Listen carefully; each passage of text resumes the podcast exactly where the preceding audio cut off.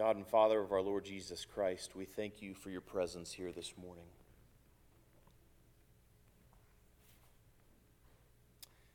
Lord, I thank you for, very specifically, I thank you for the psalm this morning. It's a psalm that seems like my own soul. It's, it's quite up and it's quite down. Every other verse, it seems to be in utter despair or else a glimmer of hope.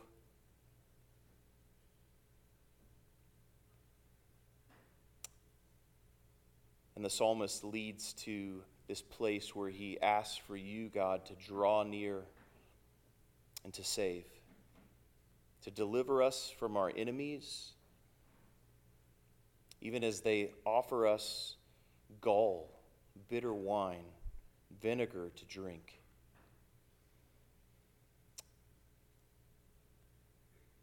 Father, we know that Christ embodied this psalm in ways that we are utterly incapable, it seems like, most days to be able to live into, which is to bring all of our heartache and our despair and our joys and our hopes and our sorrows and our persecutions and our own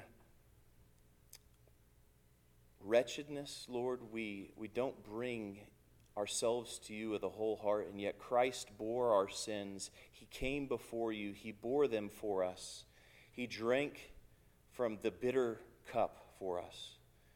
And so, Lord, this morning, with the psalmist, we put our hope and our faith in you. We put our hope and faith in Christ, who is the fulfillment of the psalm. He is the one who can hold us and save us and redeem us. So, Lord, give us wisdom this morning by your Spirit and confidence by your Spirit to see Him, to trust Him, to not despair, and to fall upon your mercy and grace anew. We need you. We need you to make that happen in our hearts this morning by faith. Would you do that? We ask this in your name, Lord Jesus. Amen. Amen. I encourage you to open your Bibles to Romans chapter 5. We're continuing in the book of Romans.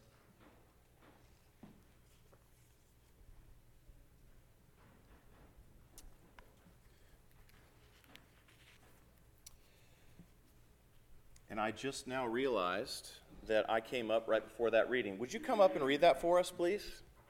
That would be very helpful. See, this is what happens when you're thinking about 20 things at the same time, Scott, which I know you're doing that way more than me. So, hear from Romans chapter 5 from Ms. Paula. Thank you. Therefore, just as sin came into the world through one man, and death through sin, and so death spread to all men because all sinned. For sin indeed was in the world before the law was given but sin is not counted where there is no law. Yet death reigned from Adam to Moses, even over those whose sinning was not like the transgression of Adam, who was a type of the one who was to come. But the free gift is not like the trespass. For if many died through one man's trespass, much more have the grace of God and the free gift by the grace of that one man, Jesus Christ, abounded for many. And the free gift is not like the result of that one man's sin. For the judgment following one trespass brought condemnation, but the free gift following many trespasses brought justification. For if, because of one man's death, trespass, death reigned through that one man, much more will those who receive the abundance of grace and the free gift of righteousness reign in life through the one man, Jesus Christ. Therefore, as one trespass led to condemnation for all men, so one act of righteousness leads to justification and life for all men. For as by the one man's disobedience the many were made sinners, so by the one man's obedience the many will be made righteous. The word of the Lord. Thanks be to God. That is our sermon text this morning. If you haven't already opened Romans 5, I encourage you to do that. Just, just before uh, where Paula read for us in verse 12, Um, that's where our sermon text begins. In verse 10, this is from last week. This is, this is a verse at the very end of last week, which makes the turn to uh, what we're going to focus on here briefly this morning. Romans chapter 5 and verse 10 For if while we were enemies, we were reconciled to God by the death of his Son, much more, now that we are reconciled, shall we be saved by his life. Much more, now that we are reconciled, shall we be saved by his life. So that's where I want to focus this morning on this idea of much more.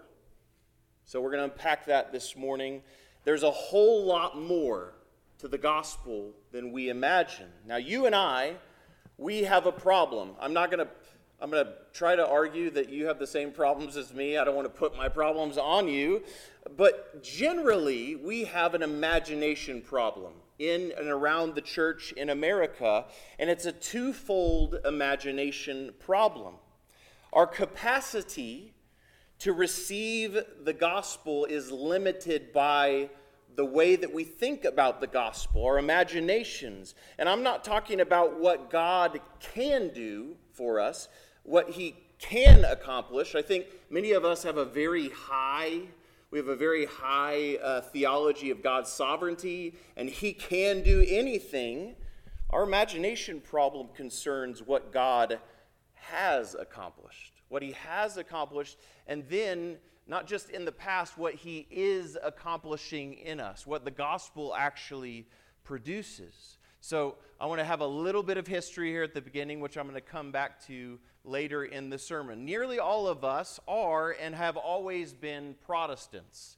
There might be a few Roman Catholics in here. I don't really think so, but maybe, maybe there are. Uh, we're, we're, most of us are Protestants in various forms. So, in his English literature in the 16th century, C.S. Lewis describes the beginning of the Protestant church or Protestantism as a either a recovery Lewis says. It's a recovery or a development or an exaggeration of what? What does Lewis say? It's either recovery or a development or an exaggeration of Pauline theology, Paul's letters. So if you're with me, what he's saying is most of us have been raised in a church where Paul's letters are really highly esteemed, right? That's, that's what I cut my teeth on in Scripture, and that's good. It's good. Now, Lewis is humble. He's a good historian, so he doesn't make up his mind. He doesn't make up our minds for us. But for me, maybe it's because I'm not a humble historian, or I'm just talking really about my experience. And I think for many of us, we have grown up with an exaggeration of Paul's theology. So it's not, it's not primarily, I think, for a lot of us, a recovery or else a development of Paul's theology, it's an exaggeration. So I'm going negative here. Just I'm, I'm, picking the negative option here. I think I can argue that, and I will here in just a moment. So, what do I think that we exaggerate about Paul's theology? What specifically, according to Romans chapter 5? So, the first imagination problem is an exaggeration problem. So, you and I, this is how I would articulate this this theology that we can begin to exaggerate. You and I can do nothing. We're pretty familiar with this. We're good Protestants. We can do nothing. We have no strength in ourselves. We can and never will do anything good. Or as Lewis goes on to summarize, all the initiative is God's side. It's not my side, it's God's side all has been free, unbounded grace from Him to us. My own puny and ridiculous effort, Lewis says, is helpless. It's helpless to retain the joy of salvation just as much as my own ridiculous effort would have been to achieve my salvation. So I can't retain my salvation by effort, and I can't achieve my salvation in the first place by effort. This is Lewis's articulation. Now, thankfully, we cannot, and this is true, we cannot earn our salvation, and we don't have to. And this is the good news. It's the gospel for us this morning. We don't have to earn our salvation. Lewis says it is faith alone that has saved us, faith bestowed by sheer gift. This should be familiar to you by sheer gift. And from this buoyant humility, this Protestant humility, Lewis says, from this farewell to myself. I'm giving up on all of my strength, this farewell to self, all the Protestant doctrines originally sprang. So that's kind of a historical articulation with, of what you and I, I think, grew up with mostly in the church. Or as Paul said earlier in this letter, all have sinned. All have sinned and fall short of the glory of God. But God came to redeem sinners. We don't earn it. We don't earn it. At the start or along the way, we don't earn it. It's all God's sheer grace. At the end of our reading, for as by the one man's disobedience, the many were made sinners. That's you and that's me. So by the one man's obedience, the many will be made righteous. So you've heard this before. I hope you've heard this before. Believe this this morning. This is the gospel. It's the gospel of Jesus. Some people call this the great exchange. It would be like I have a great debt to pay, and someone comes and pays that debt for me. If I'm a child, I want to buy this pack of gum, and my parent buys that pack of gum for me. I didn't earn it because I've been a bad kid all day or whatever, and then they come buy the gum for me.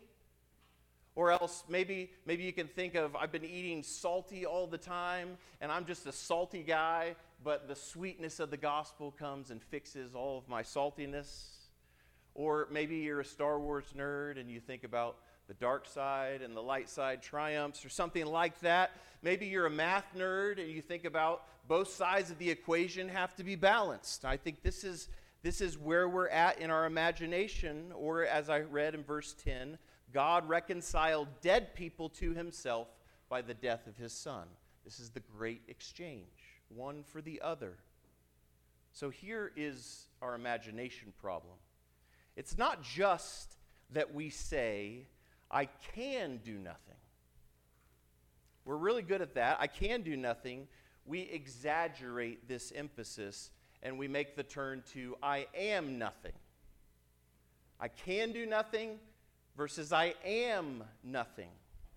Continuing in verse 12 of our reading. Therefore, just as sin came into the world through one man, and death through sin, and so death spread to all men because all sinned. For sin indeed was in the world before the law was given, but sin is not counted where there is no law, yet death reigned from Adam to Moses, even over those whose sinning was not like the transgression of Adam, who was a type of the one who was to come. This is, this is in summary, the doctrine of original sin. It's that we are all totally, utterly helpless. And many of us hear a text like this, and we're prone to exaggerate that doctrine or else misinterpret our own sinfulness. Some of us have been taught this exaggeration explicitly, and some of us have just heard it because we're pretty pretty quick to say that I am nothing.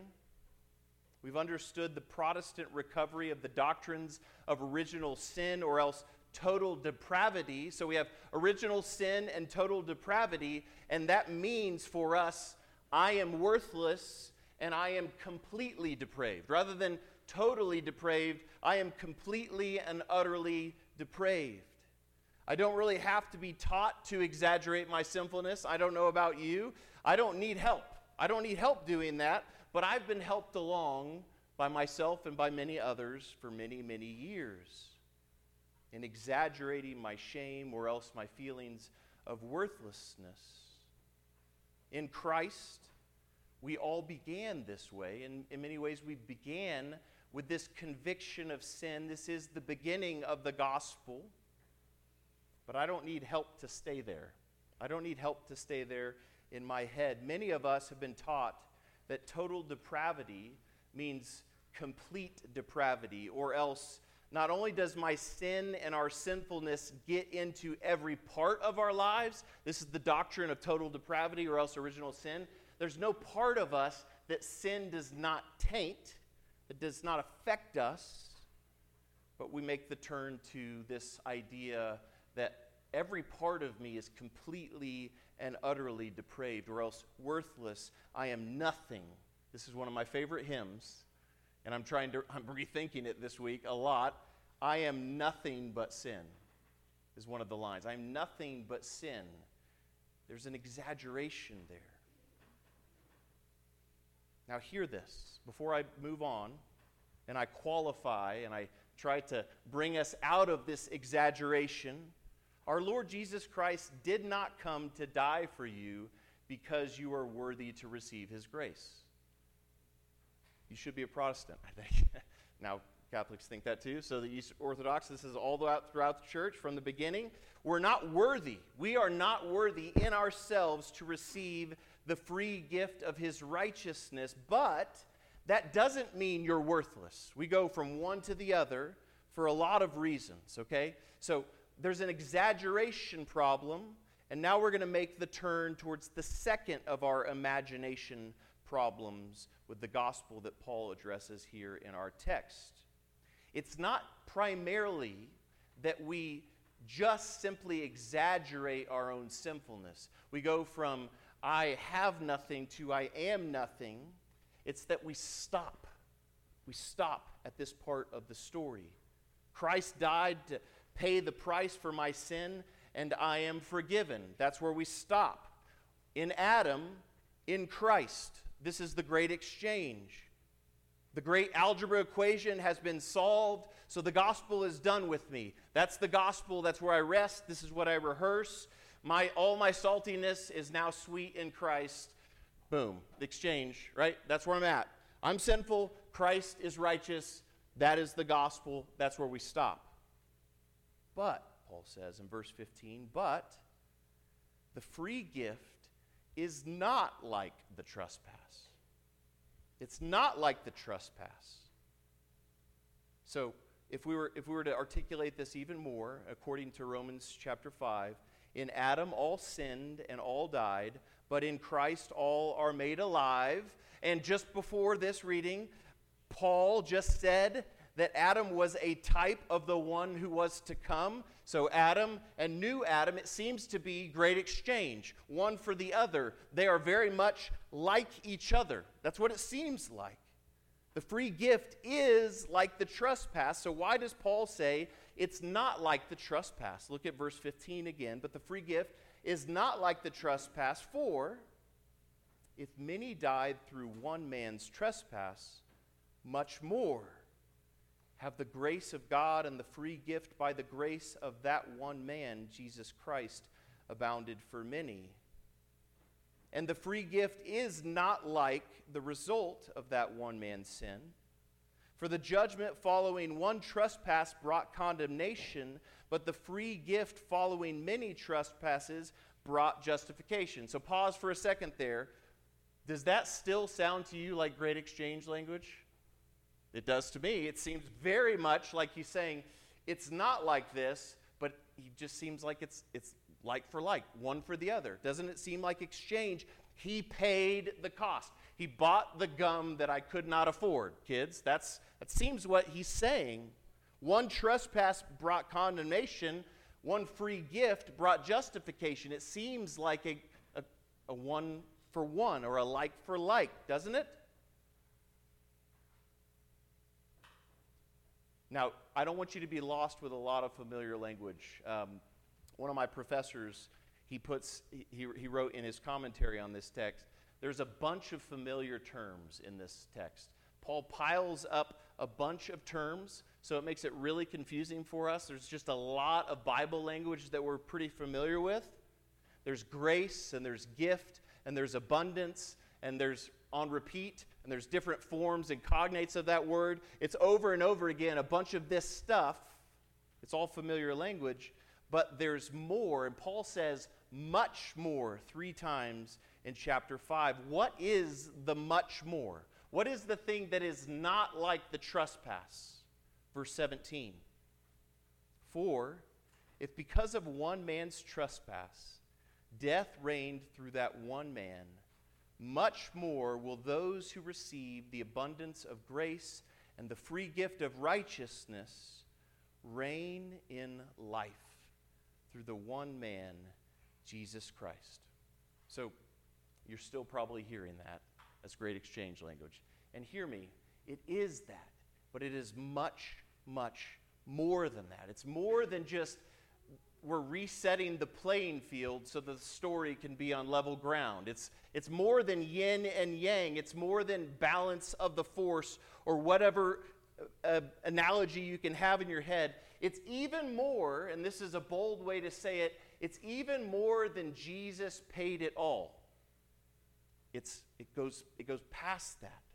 It doesn't stop there. Much more, Paul says, will those who receive the abundance of grace and the free gift of righteousness, they receive this righteousness that they don't deserve, much more will they reign in life. Yes, Jesus paid it all. Yes, Jesus reversed the curse in Adam.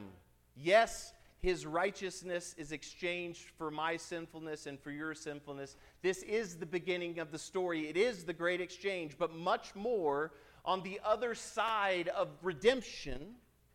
You are invited in the gospel to reign in life.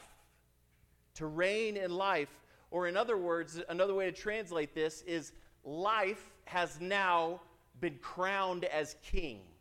Life reigns. Life has become king. The gospel is not just the great exchange, it's not just one for one, like for like. The gospel is God's answer. It is this where sin increased, grace abounded all the more, but much more life is, has now become king. Now, so, looking to the Protestant reformers, specifically Lewis is reflecting on William Tyndale and Martin Luther, who came a little bit later, Lewis describes the buoyant humility of the reformers. He describes the buoyant humility of the reformers. And this is something we need to reclaim.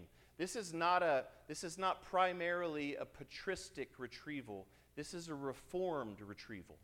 So hear me.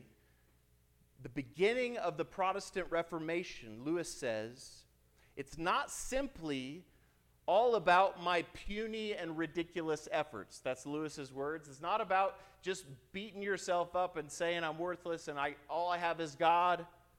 It's not just that. He goes on to say, quote, that it must be clearly understood. This is what Tyndale and Luther and others said that it must be clearly understood that original sin and total depravity were at first doctrines not of terror but of joy and hope. Of joy and hope. And Lewis says, more than hope, fruition. More than hope, fruition. What does that mean? It's as if Lewis is following Paul's argument, which we looked at last week in earlier in Romans 5. There is a true hope that comes on the other side of suffering, a hope that is against hope, a hope that can conquer and knock down the walls of our anguish, anguish and our pain and our suffering, but more than hope, more than hope, not simply something out in the future, not hope, something way out there, more than hope. It's hope breaking into the present. This is what Lewis says. It's come to fruition. It is being completed now. And he goes on to say, Tyndale says it like this the converted man is already tasting eternal life. He's already tasting the reign of life. Life is already crowned as king. He's now become king. Origen, writing in the third century, puts it like this Not only will death cease to reign in those who receive the abundance of grace, so here's the great exchange. Not only this, who receive the abundance of grace, but two additional benefits will be given to them. The first, Christ will reign in them by his life. He will reign in them by his life. And secondly, they will reign along with Christ. And this is not a future reality, it's breaking into the present. So we are not merely forgiven today, and someday, way out in, way, way out in the future, we will have eternal life. We are invited to taste eternal life right now. Right now. Christ is alive. Life has been crowned king, reigns right now. He reigns in life in us, and we reign with Christ now. Much more, not just in the future, much more right now. This is the completion of the gospel story. Who am I going to quote next? You guys know? John Chrysostom. I, I literally cut paragraphs of him out of this. So um, here we go. This is, this is Chrysostom. He just says it way better than I could ever say it. Christ did not merely do the same amount of good that Adam did of harm. So it's, it's not just a balancing of the scales. He didn't do the same amount of good that Adam did of harm, but far more and greater good. And this is a this is a early church and it is a Protestant Reformation clear teaching about original sin, about what God is doing in Christ. Chrysostom goes on to say he gives us not just a medicine sufficient to heal the wound of sin. So it's not just get us to a place of equilibrium or something like that, but also, and on top of that, he gives us health and beauty and honor and glory and dignity. So it's not just canceling the debt that we couldn't pay, he, he gives us much more. He, he, his life is now reigning in us, and that's manifest in health and beauty and honor and glory and dignity that Christ gives to you. This is part of the gospel far transcending, Chrysostom says, far transcending our natural state. When Christ saves us, there is not a trace of death left. So it's, it's not just bringing back to equilibrium, it is so much more than that. It's much more. Much more shall we be saved by his life, Paul says. Much more have the grace of God and the free gift by the grace that the one man, Jesus Christ, abounded for many. Much more will those who receive the abundance of grace and the free gift of righteousness reign in life through the one man, Jesus Christ. So here's the turn. Hear this, Protestant Christian. You are not worthless. You are made healthy and alive and beautiful and honorable, and glory and dignity are restored to you now.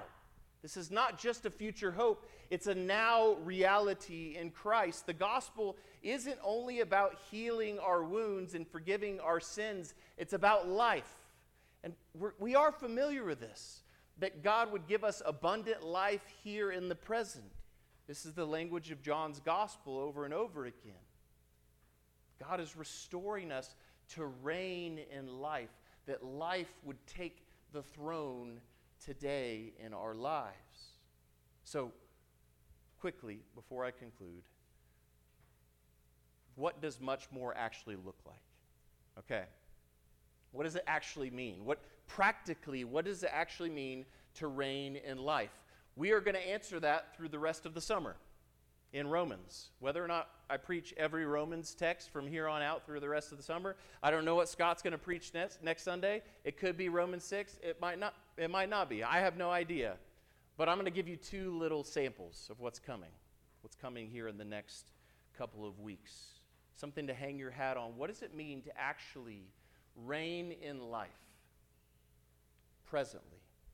One from Romans chapter 6 and then one from Romans chapter 7 from Romans chapter 6. What does it mean to reign in life? It means to be an obedient slave. Look with me at verse 16 of Romans chapter 6. Do you not know that if you present yourselves to anyone As obedient slaves, you are slaves of the one whom you obey, either of sin, which leads to death, or of obedience, which leads to righteousness. So, hear this, Protestant Christian. Consider yourself enslaved to righteousness. You're bound to righteousness. Imagine yourself, and I encourage you to close your mind, imagine yourself that you are chained. You are chained to Christ. Do you feel like you want to explode in anger? Do you want to give into despair and shame and destructive thoughts? That, that false narrative that says that I am nothing, that I'm worthless. Don't do it. You're chained to Christ. You are not a slave to tormenting thoughts anymore. You are a slave to Christ. You're not free anymore. So you're enslaved to righteousness, to Christ, or you're enslaved to your tormenting thoughts. Who are you going to chain yourself to? Who are you going to chain yourself to? You have to chain yourself to somebody. You're not a slave of sin. You are enslaved to the righteous king. So imagine yourself this week, moment by moment, hour by hour, day by day, imagine yourself chained to Christ. But now that you have been set free from sin and have become slaves of God, the fruit you get leads to sanctification and it's in, in its end eternal life. For the wages of sin is death, but the free gift of God is eternal life in Christ Jesus our Lord. You're enslaved to Him. You will, here's, here's the thing you will be an obedient slave. Don't be mastered. Don't be mastered by your tormenting thoughts, by the attacks of the evil one, by enemies within and without. Go read Psalm 69 over and over again. You'll either be enslaved to sin and death or obedience and righteousness. These are the choices. You will not feel like doing right all the time. You will not feel alive, but imagine yourself chained to Christ. This is the present reality that you have in Him and with Him so that you can fight to reign in life, that life would rule in your hearts by faith this week. And finally, Romans chapter 7. How can we, how can we enter into this much more reality that's breaking into the present? Be humble. Be humble and do not despair. Verse 15 of Romans chapter 7. I don't understand my own actions, Paul says. I don't do what I want. Anybody been there? But I do the very thing I hate. So even even as in those moments where you're you're given to be chained to your sin and your suffering and all the attacks and all the all the vicious thoughts, even there, and you fail utterly at it, even then, I do what I don't want to do. I want to believe, Lord. I want to believe. And you do the things you, are, you hate, you are not worthless. You are not a failure. You're simply walking in the faith with the Apostle Paul. You're struggling in hardship. C.S. Lewis wrote this in a letter. If and when, if and when a horror turns up, you will then be given grace to help you. In that moment, if and when, and I love that he says when, when a horror confronts you, then, and he puts a capital on the G. I love that. God, who is himself grace, he manifests himself in that moment. He comes in our moment of horror, He will give grace to help you. I don't think one is usually given it in advance, Lewis says. So don't worry about tomorrow. Just worry about today. Give us today our daily bread, Lewis exhorts us. This applies not to just bread, but to spiritual gifts also. We need daily support. We need daily support for the daily trial, and God will show up even when we fail. Be humble and do not despair because because life reigns now. Grace reigns on the throne. Life has become king. And so in Christ we are invited to call out, Abba, Father, help, help me in my time of need. In the name of the Father, and of the Son, and the Holy Spirit. Amen.